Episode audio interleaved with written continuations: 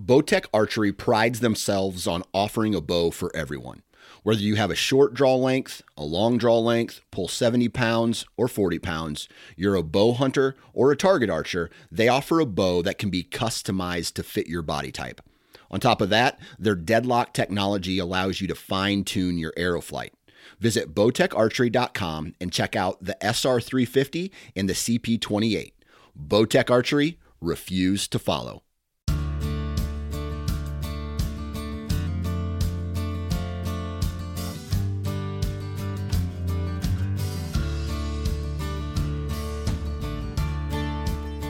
Hey, everybody, thanks again for tuning in to another episode of the Pennsylvania Woodsman Podcast. I'm your host, Mitchell Shirk, and again, I'm sitting here by my lonesome with no Robbie. But uh, the good news is he's coming back. He's finally getting into some, some normalcy in his life, and he's going to be my regular co host this year. And we got some cool episodes lined up uh, to bring to you going into fall. And I'm excited to have him back. It's uh, kind of awkward doing it all by yourself again. Brings me back to, to last year when I was first getting started. So it's kind of a camaraderie thing. I feel otherwise I'm talking to myself. But no, I, again, I appreciate it. And I am, I can't believe how out of shape I am. I I've, I've been getting back into a rhythm of shooting my bow, trying to build some muscles, build some muscle memory and uh, I've also this past year been really trying to take an initiative to just drop some weight, man. Ever since college, getting into that normal day to day of work and family and eat, sleep, repeat, and all that stuff. Man, my eating habits just got terrible. I put weight on, and I really noticed it last year when I was hiking around in the mountains hunting. I'm like, I, I just got to do something. This is getting out of hand. So uh, I I dropped some weight this year, and uh, I'm feeling way better. And you know, I started uh, shooting my bow and just trying to get back in shape. And I'm gonna I'm like I'm gonna go and I'm gonna take this to the next level, and I'm gonna I'm gonna do some running, and I'm gonna do some push-ups, and I'm gonna do some some sit-ups and pull-ups and all this stuff, and did some of those things. But I'm just like, oh my word, I am so out of shape, and it's like painful. Like this morning. Uh, did all that stuff I just said and then shot my bow right afterwards. And I, I could hardly hold the bow up. Like my shoulders were just dying. Um, I'm just like man I am weak. I gotta get in a groove here. So uh, it comes easier come fall. But uh, I feel like ever since I had COVID my chest like gets tighter and I know like if you're not doing you know physical exercise and stuff that can happen but like I never had that tightness, shortness of breath, and like burning sensation in my chest, like I do when I do physical activity now, and it's it's a real pain in the neck. So uh, first world problems, I guess, is the way to look at it. But no, it's that time of year. We are into August now, and where would we be without having a conversation about food plots? Everybody else is doing it, and you know that if you've listened to this channel, you know that I talk a lot about food plots because I think they're extremely important. And uh, as an agronomist, um, I kind of have some background knowledge about the plants and how those plants interact with the soil, and I can relate it well to deer hunting and relating those things. And some of the things I wanted to talk about today, I really want to talk about catering your hunting goals or, and your food plots. I, I mean, what I mean by that is really having specific goals for hunting and then how are you going to use your food plots for that. Um, I want to talk about the uh, species requirements based on browse pressure and maybe what your soil type is and soil conditions are and how to assess that. I want to talk about maximizing the amount of food for season long potential. And then I lastly I want to touch on effectively hunting and holding deer with a good food plot rotation. You know, right now this is the this is the money making time. These fall food plots. This is where you can get biomass. This is your last chance to get good quality food and really affect your hunting. And I want to touch on that and try to give you some context behind it because it's you know everybody's putting stuff on social media and YouTube and you know, you're seeing guys going through with tillers and planters, and they're planting this species and, you know, this seed blend, and it might all be well and good, but it can be really, really hard to decide what should I plant? What is going to be the best thing for me? And that's really hard to answer, but what I'm going to try to do is explain to you what I'm doing and why I'm doing it. And uh, I'll also touch a little bit on a uh, kind of a, a, poor man plot that I'm going to be doing this year. Uh, we'll call it that. It's just going to be with less equipment than I'm using on some of the larger food plots that I talk about. Um, before we get into this conversation, uh, I just want to touch real quick on the, the people that are supporting this podcast, and that's Little Mountain Outfitters. Little Mountain Outfitters is a archery shop located in Richland, Pennsylvania that has it all. If you need to get a new bow, they will tune you up with a Mathews, a Prime, PSE, Bear. They've got crossbows, all the accessories you could possibly need, and uh, well and behold, they're also food plot dealers. They deal with real world wildlife seed. They've got a great list of species and, and, and, they're all stocked up with everything you would need. So if you listen to this episode and you think, man, I want to I want to try this and that, you know, check them out. They also can get you set up for mobile hunting. You know, I was just down there the other day and I got to try on and, and test out some of the some of the newer saddle hunting equipment that I haven't really got exposure to other than just watching it on my phone or uh, on YouTube or something like that. So, feeling it, touching it, seeing it, and, and trying to make those decisions. It's a great opportunity if you're looking to upgrade equipment or if you just want to uh, try it out if it's new to you.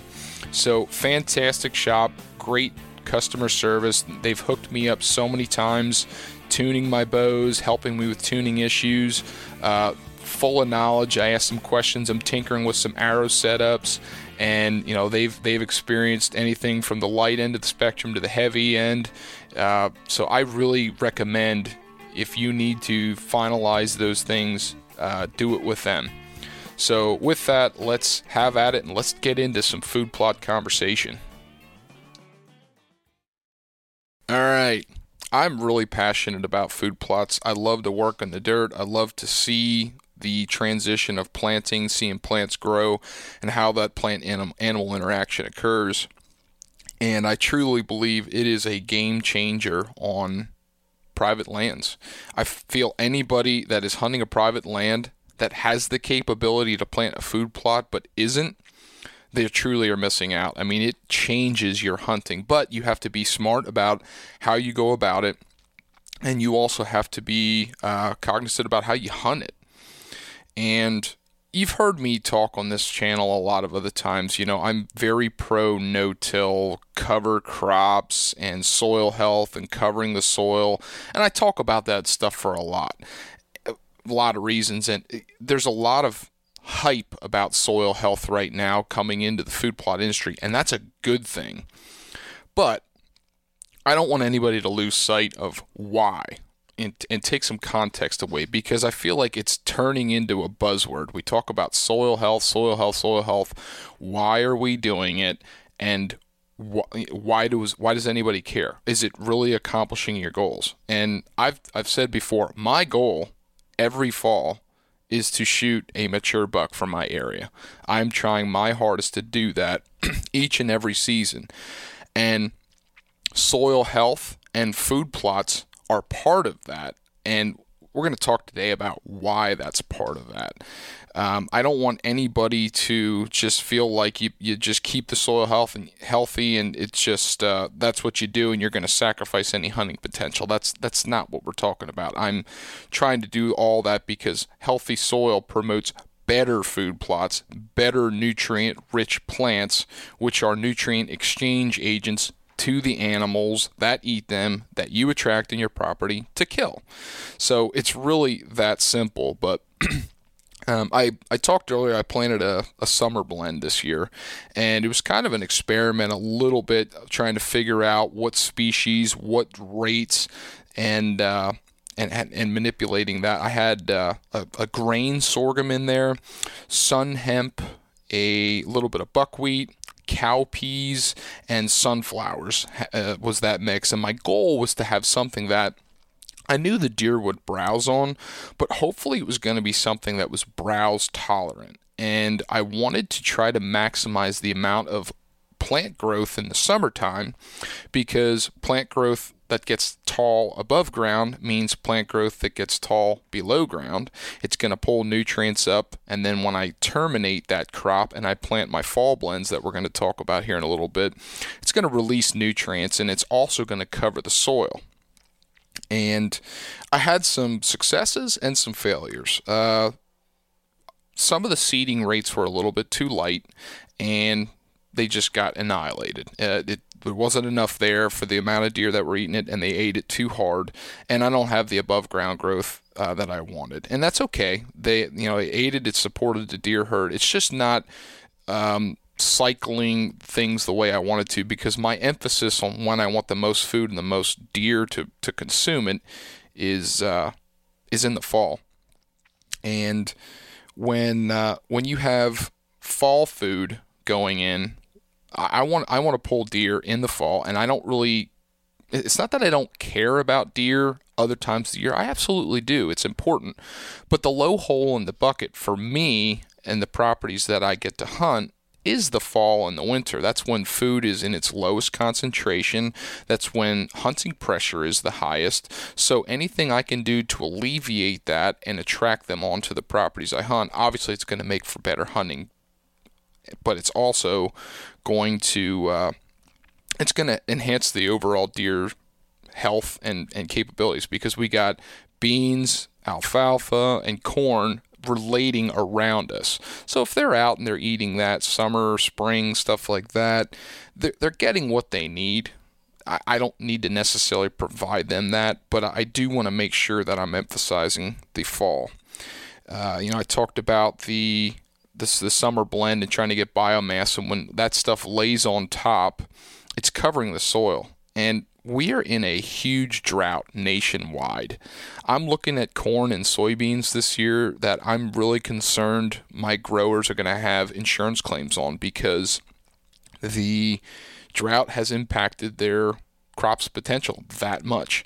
The reproductive uh, potential of the of the crop is poor. Pollination was poor. It's just all of it relates to no moisture, and excuse me, that soil coverage is important, and I talk about residue. So I've seen in places where there's no residue on the surface, no old plant matter covering the surface, there could be a difference of 30 to 40 degrees in soil temperature in the middle of the day, the hottest part of the day, between no coverage and you know heavy soil coverage. It, that mulch layer is preventing moisture from evaporating out of the soil. It's reducing the temperature, it's slowing that process. And I see that in our food plots. You know, we've got cover on top of the soil and we've got plants growing. While we've been in a drought, I haven't seen that extreme wilting pressure in those food plots. And that's a good thing because God forbid we go into you know we continue with this drought stress in August and September, I hate food plot failures. now you can do things to alleviate food plot failures, and I'll touch on that a little bit. You know, let's say this first planting would would stink here in August into September. We can do stuff to cover it, but the powerhouse is now, and I want to try to maximize that. So I have a no-till seed drill and a tractor. We're going to drill right through this summer blend. And some of the fields, I kept everything in it, and there's very little weed pressure. I won't have to do any spraying or very little spraying of any type. Uh, some of the food plots were a lot weedier, a lot messier, and I did, I, I will have to spray and kill some of that weedy material and just just the things that are going to compete with this next crop that we're planting. But hopefully, in the fields that I don't have to spray, the, the deer can continue to browse. You know, even though the drill is going to lay it over, it's not going to outright kill it all. And the deer can continue to browse what's there as the new fall blend comes up. The other cool thing that I'm excited about is we have grain sorghum in there, and grain sorghum isn't something that's overly attractive until the seed heads come out and they they fill grain. It's a, it's additional starch, it's additional carbohydrates, and it's I found it's good early season attraction. Deer will come out and, and hammer those almost like acorns in a sense. And that additional food above, it's just one more uh, notch in the belt, one more tool in your toolbox, however you want to look at that. But you've got that. But when it comes to what I'm planning in the fall, and this is kind of the meat and potatoes of what I want to talk about, keep this in mind. There is not a single plant that can do it all. And what I mean is, no plant can keep attraction all season long and keep your biomass, your food, your tonnage all season long. Plants peak their maturities, their palatability, they all have different times in when they peak. And you can manipulate that yourself with the timing of when you plant certain things. But at the end of the day, some species do better than others. Uh, perennial clover does a great job for you know long durations in the season cereal grains, you know, straight wheat, straight rye, they do really well throughout a bulk of the season, but their levels of attraction relative to other food sources in the area can be different. um, deer always want to pick the best. They'll pick the best and they'll work from the top to the bottom and what's available. And if you assume that you have everything in the surrounding neighborhood, and I'm not talking about food plots right now, I'm talking about your habitat manipulation, your early succession. If you've got that taken taken care of. We've got high quality browse, high quality native plants. That's going to alleviate some stress on your food plots, and that's how I kind of dictate some of the species that I'll plant. um, another thing that I'll keep in mind when I'm picking species is not all soil can hold certain plants. Um, some certain soils are better than others, and I have an instance that that's going to hold true this year, and I'll talk about that. And I did mention the browse pressure is a big deal. If you have high browse pressure, you know, even if you have uh, a well laid out property, quality habitat, uh, quality food, if you just have a lot of deer and you pick certain species and they're going to wipe it out in the first few weeks of season, that can be a problem. So let's get right to this instance of how I'm interpreting this property that I hunt with multiple food plots. I, I feel like there's, uh, I'm going to say, six or seven different food plots located throughout this property. And there are different instances of browse pressure, and there's also different soil types. Some of these plots have been there longer. They've been in a, a, better rotation and better soil management, better fertility, all those things, and they can grow better food plots versus some of the newer food plots that were more recently cleared out. They might have might have had some erosion problems. Topsoil might not be quite as good. Um, and you couple that with certain areas are also corresponding with higher deer pressure on that portion of the property. So I'm going to cater the food plot species a little bit differently. But uh, first and foremost, I'm trying to plant these really, really soon mid August is going to be my sweet spot. If it gets into later August because it's too dry, that's okay. I'm not missing the mark on any anything. But let's start in the areas where I've got better soil and moderate deer pressure. We're going to put every food plot is going to have the same species, just different halves in that. And I'll touch back on this at the end. The first half is going to have winter peas. I believe they're Aus- Austrian winter peas, I think is what we got this year, and crimson clover. They're going to get drilled at, at fairly high rates at, at one half of the food plot. You know, if it's if it's a one acre food plot, a half of an acre is getting that. Peas and clover, and those heavy legumes, especially the peas, they produce a lot of biomass and they're extremely attractive.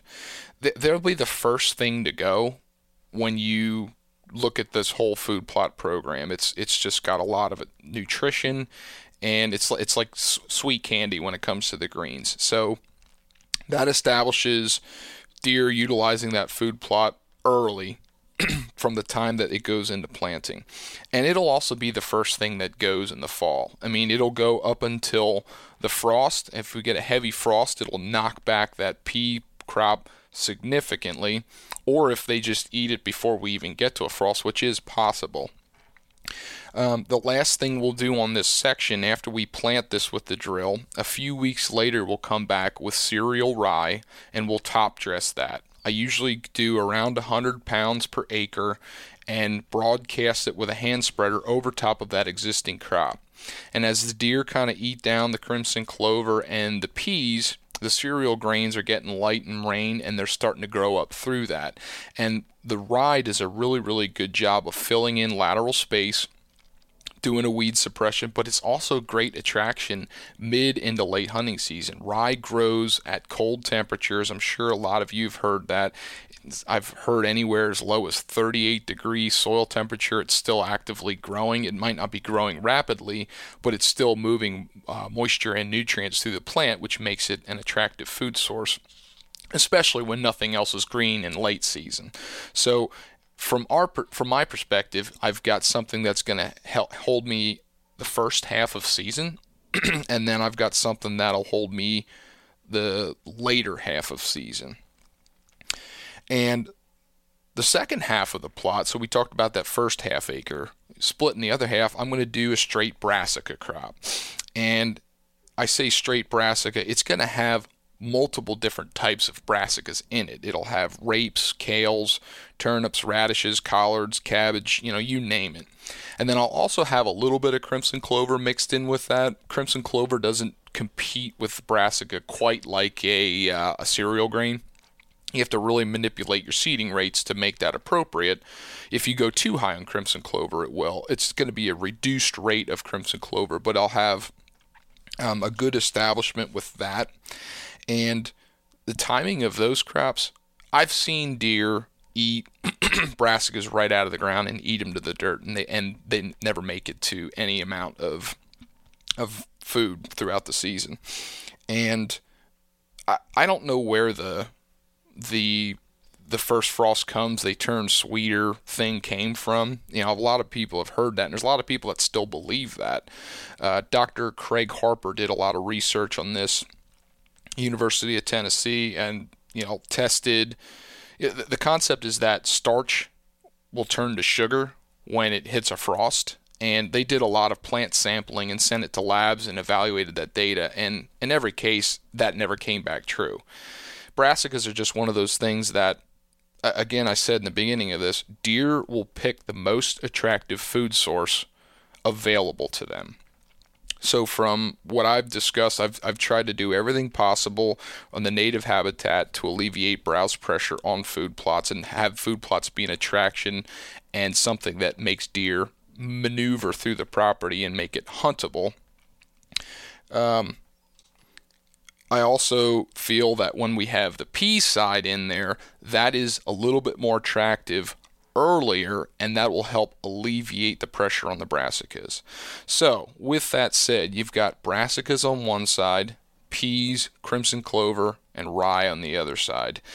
I have early season on one side, mid season on another side, and then the rye is going to take care of that later plant kind of when everything else is gone rye is not a glamour crop but it's it'll it'll shine when nothing else is growing. And that's how I'm trying to get those plants to peak. I'm hoping that the peas crimson clover is peaking September into early mid October. And then as that starts to diminish, the in, there's an increase in attraction of those brassicas sometime in October going into November. And then November into December or until you know we have nothing growing with the rye.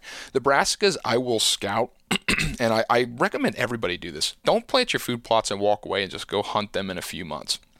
Walk your fields. Week or two afterwards, walk them. Week or two after that, walk them again.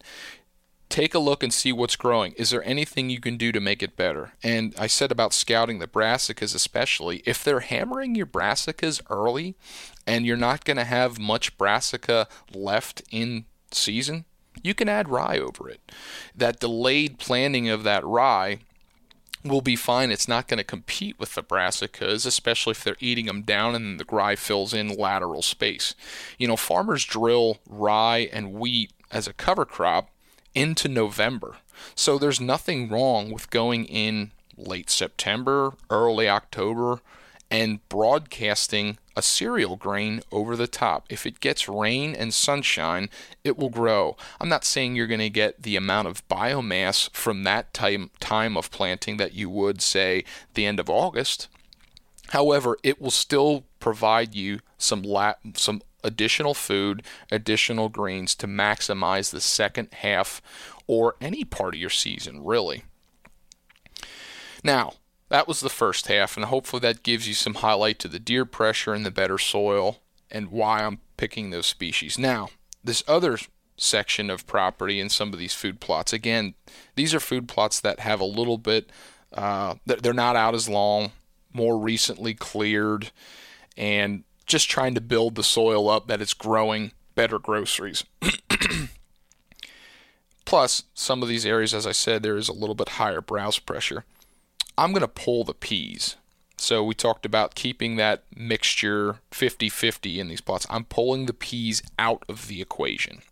I don't think the soil has the capability to keep up with that high demand crop because that, that crop is something that demands and then you couple it with the browse pressure there's probably not going to be a whole lot of food available for any duration of the season i don't think it's going to fit well so i'm going to delay that section of planting, and I'll, I'll get to what's going to go in there. Uh, I will put brassicas in these food plots. I do feel that there's a chance that I won't get quite the amount of tonnage because of all those things. However, I think with what I'll do in the other half, it'll alleviate that. so we'll plant the brassicas the same time as everything else, that mid-August time frame. I'm going to delay the planting of the pea side, again, I pulled the peas. I'm going to delay that section until late August, early September, and it's just going to be rye and crimson clover. I'm hoping that the crimson clover is going to fill that void early, like the peas would, and then the rye, drilling that a little bit later, you're going to get obviously better germination and better establishment with the drill, and a lot of farmers in this part of the state will, generally speaking, for like a silage crop for dairy cows when they plant rye in the fall. It's usually in the beginning of September, and that's going to be maximum for growth. So I don't need to go earlier and plant it at the same time. Hopefully, that staggering will will help that. But I think the crimson clover and rye is going to do much better in that soil condition. And with it doing better, that's probably going to handle the browse pressure well. You know, I can't change that aspect of it easily, but what I can do is pick plants that will handle it a little bit better and move forward into the season. So you'll notice that in every situation, I basically have the same food plot going in in all the food plot locations. You know, six, seven, however many food plots we're planting they're getting the same species. And what's great about that is I found that re- seems to really work. It really does that goal of keeping season long food. And then I can rotate the half of the plot that each goes in. You know, one half is going to be peas, rye, and crimson clover. I can flop that next year and rotate that section into brassicas and keep going back and forth. So it's almost like you're getting a slight crop rotation when you plant, but I'm keeping that food in the same location year in and year out. And the reason I do that, property type, I think, can dictate what species you can plant. This property I'm describing is solid hardwoods, and there's ag that relates to it. So they're moving towards ag as the day goes.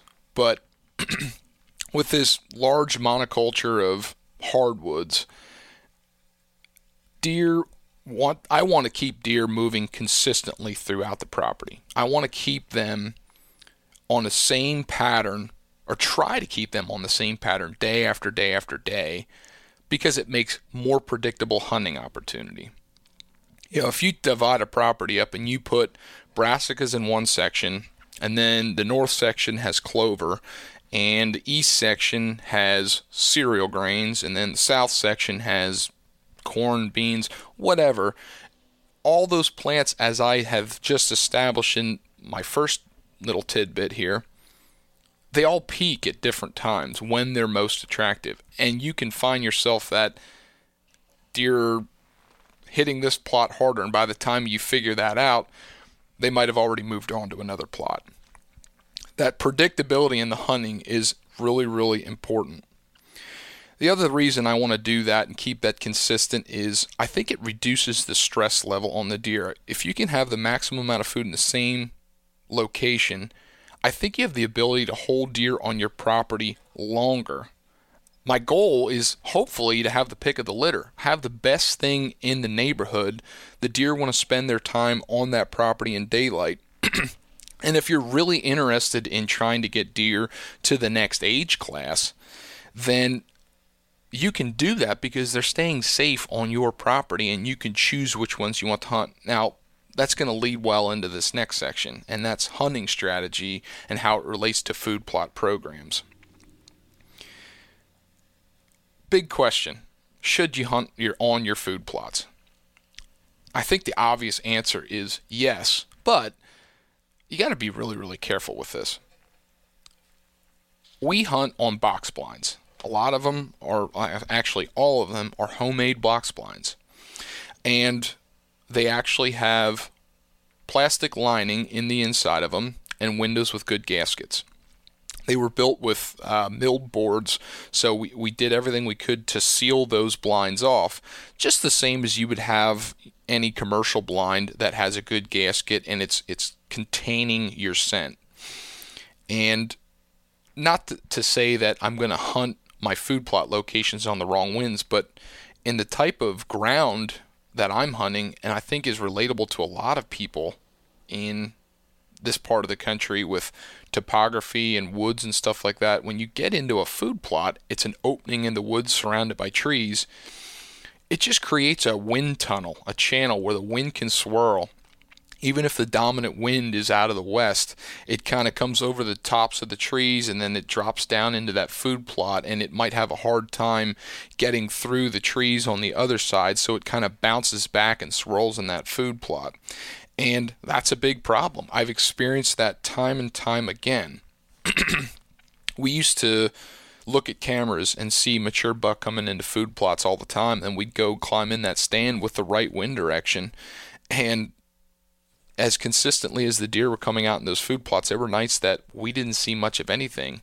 And we used to just attribute it to say, ah, just what happened to be the night they didn't come out. But really, what it was is deer were back in the timber, probably not that far off with a swirling wind, and were able to, to, to know that there was pressure there. And it actually ruined the property. The longer that went on, the worse it got because we were alerting deer for that very reason. At first, we didn't even know why. Now, if you don't have the luxury to hunt in box blinds, because not everybody does, I suggest getting in a location that relates to your food plot. Something that the deer aren't going to stay there for a long duration of time. They're going to pass through, and hopefully, it's a location in the timber that the topography allows a more consistent wind direction. And even if you do have to deal with swirling winds, it's not going to be at the location where deer are going to congregate for any length of time. So your amount of chance of busting deer is reduced. You need to get in and out of a food plot location without being detected. It is the most important thing. If you are going to hunt on your food plot, you need to have quality screen, barricade, and clean paths that can get you to your stand, into your stand without deer knowing it. They cannot see you, hear you, or smell you. And that goes for leaving at the end of the night.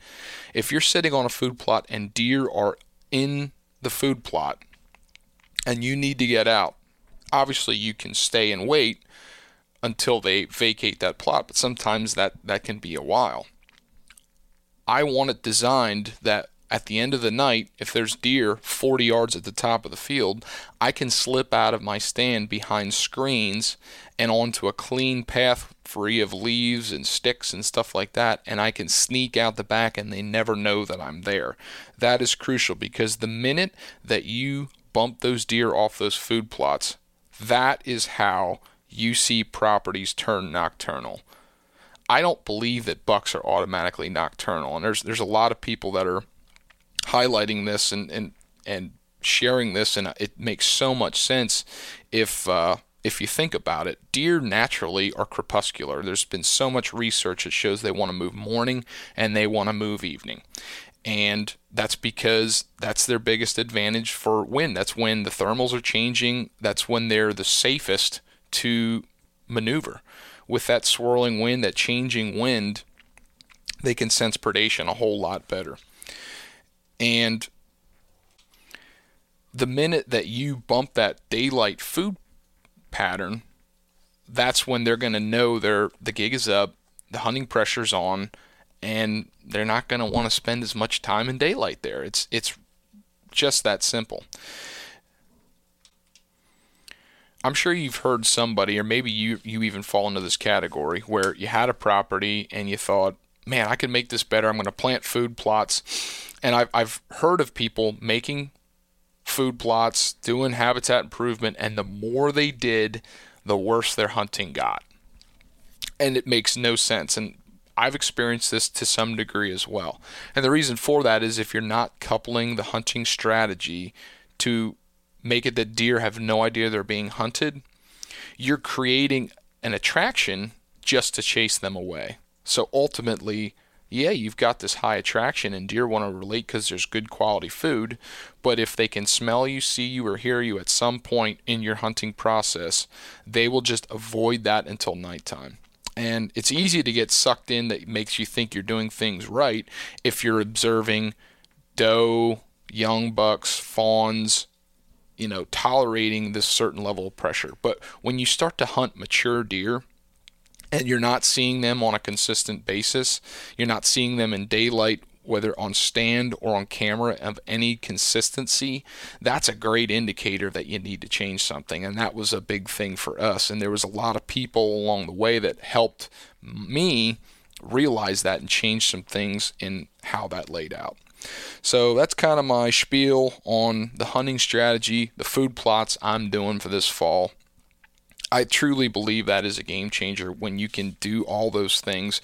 I, there's no doubt in my mind, we've seen it consistently the past few years. Mature deer will be on our food plots opening week. It is just a matter of will we get the correct wind direction and will we be will we be smart enough to pick the right locations in which they are. And I, th- I think we have that down. It's just a matter of do we get the wind directions to get into those stand locations. And I, I hope we will. Usually, sometime, at least once throughout opening week, it'll happen. We've connected on a lot of mature deer in that way. So you heard me talking about expensive equipment and drills and no-till, and I wouldn't be doing anybody, uh, you know, any of our listeners justice if I didn't talk about kind of poor man style. And I am going to be doing a small food plot this year. Uh, one behind my house, I should say two. Uh, the one behind my house I do this way, and then another property that I just gained access has about a quarter to three eighth of an acre opening on it that I think is going to fit well for a food plot. And I'm going to be doing it, quote unquote, poor man style. And what I'm going to be doing is there, there's forbs and some grasses and you know different weeds of, of that degree. I'm going to be going through with my hand seeder and broadcasting small seeded plants, and what those small seeds being brassicas, cereal grains, or clovers. You know, I'm using annual clover, crimson in this case. Those small seeds can get to the soil surface a lot easier through that thatch. But what I'm going to do is broadcast it, and I'm going to broadcast all of that at one and a half times the normal seeding rate. I always bump my seeding rates up in that case just because I think you're going to lose some of that potential with the matter with that matter and you're going to get some that gets onto bare dirt and gets exposed to soil and baked versus covered by that material. It's just a better situation when you do that. But those small seeds, I'm going to do that. Then afterwards, I'm going to spray it dead. I'm going to use generic Roundup Spray all the material on top. No, that will not hurt your seeds. You can broadcast and then immediately when you're done, spray Roundup, kill the vegetation on top. If you wait a minimum of two hours, that Roundup has ingested into the plant. It's a systemic herbicide. It's moving through the plant. You are safe to go do this next step, and that is to mow. When you take a mower, I'm just going to use a lawnmower, mow all that dead material over top. It's going to kind of spread like straw over top of seed, like when you plant grass seed in your yard. Kind of cover that seed up. And if you have something to pack, like a Cultipacker or a roller or something like that, by all means do that. Press those seeds into the soil. Ensure good seed to soil contact. Cultipacking is ultimately one of the best seed to soil contact methods there is. And then the last thing you need is rain. And I didn't talk about fertilizing and all. I fertilize to a soil test. I might do a little bit of nitrogen here and there. Uh, I'm trying to do as much, you know, nutrient cycling with plants that I can reduce the amount of fertilizer, and that really wasn't the point. But fertilize at some point if you need to, based on what your soil test and what your plants are calling for. Now, this poor man plot that I just laid out that I'm going to be doing, it's not a foolproof, this is just how you do it, and it's just that easy. The biggest thing with no till, I've said before and I'll say again, residue management is huge. And that's not something that you just read in a book and you know. You've got to experience what is too much residue. Generally, if it's really, really tall, thick grass, that is too thick. But if you've got something that basically what I do is I walk out into the field and if I can look down through the plant matter and I can see the soil surface, you're probably going to be okay. But if there's just a carpet of plants and grasses and stuff like that covering the soil surface and it's going to be really hard for those seeds to maneuver down through, that might be too thick and this method might not work for you. You might be better off spraying it earlier, spraying it dead with Roundup and allowing that stuff to desiccate so it exposes the soil surface it's really something you need to experiment with and tinker to learn what works best for your soil type and the equipment that you have. You know, maybe you don't have some of the equipment I'm using, and that's fine. You just have to adjust accordingly. But the biggest thing is walk your food fields, walk your food plots, plant, experiment. Look what worked, look what didn't. If it didn't work, figure out how you can adjust it so it will work. It's it's a constant experimenting process, and I believe that when you can do no-till food plots, number one, it's a whole lot less time and fuel expense than tilling. I know everybody loves to till the ground, but it's not necessary, and it's time consuming. And did I mention it's not necessary? You can do it. You just have to cater to what your soil uh, moisture holding capacity, what your residue is, and figure out the timing and maturation of certain plants. And those things are all just little tools in the toolbox to allow this to work. Uh, I've been doing it for a while now. I've had really good luck. I've had some failures, and I talk about I talked about failures earlier. Let's say you've got a crop failure for some reason, you can still broadcast radishes into September. You can still broadcast cereal rye and wheat and any of those cereal grains into September, even into October.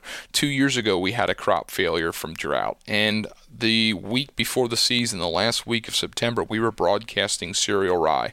That was the second round of cereal rye we broadcasted. But after the failure happened, I believe it would have been somewhere around the second week of September, we seeded radishes in all the food plots and then followed that up with, with uh, I think it was two layers of rye just trying to fill in lateral space. And believe it or not, in October, was it the, the, the best food plot we ever had?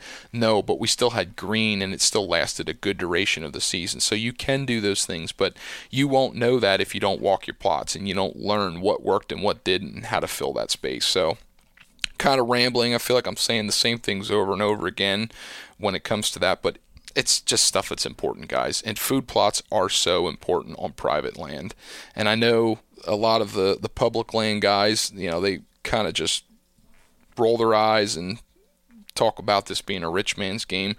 The species I picked and the location I picked to buy my seed, I'm trying to be as cost effective as possible because I sure ain't made of money. But uh, you can pick good food plot blends from any food plot seed company, or you can do what I do and you can go to a seed dealer that deals in cover crops or agricultural seeds, mix your own blends. You can do that at a feed mill. And it's your decision it's your uh, it's un, it's your decision of if that's the best fit for you and if that's the best food plot that you can plant. But for us, it fits well and it's really working. And if it's uh, if it's not broke, don't fix it kind of deal. So hey, I hope this finds you well. I hope you take something away from this food plot conversation. I know I get really excited talking about food plots and I just my mind races constantly thinking about what to do, how to do it better how to uh, how to utilize this strategy to wrap my tag around a deer. And I'm starting to see some dandies, some buck that I would love to wrap my tag around. We're seeing on camera, and I can't wait for this next phase of just trying to put the pieces of the puzzle together to make it happen and reach my goal. My goal is to shoot one of those big mature deer. And I'm going to do that with all the stuff that we just talked about, hopefully, Lord willing. So, hey, with that, guys, I appreciate you tuning into this episode, and uh, we'll catch you here again next week. And God bless. Have a have a good one. We'll we'll see you.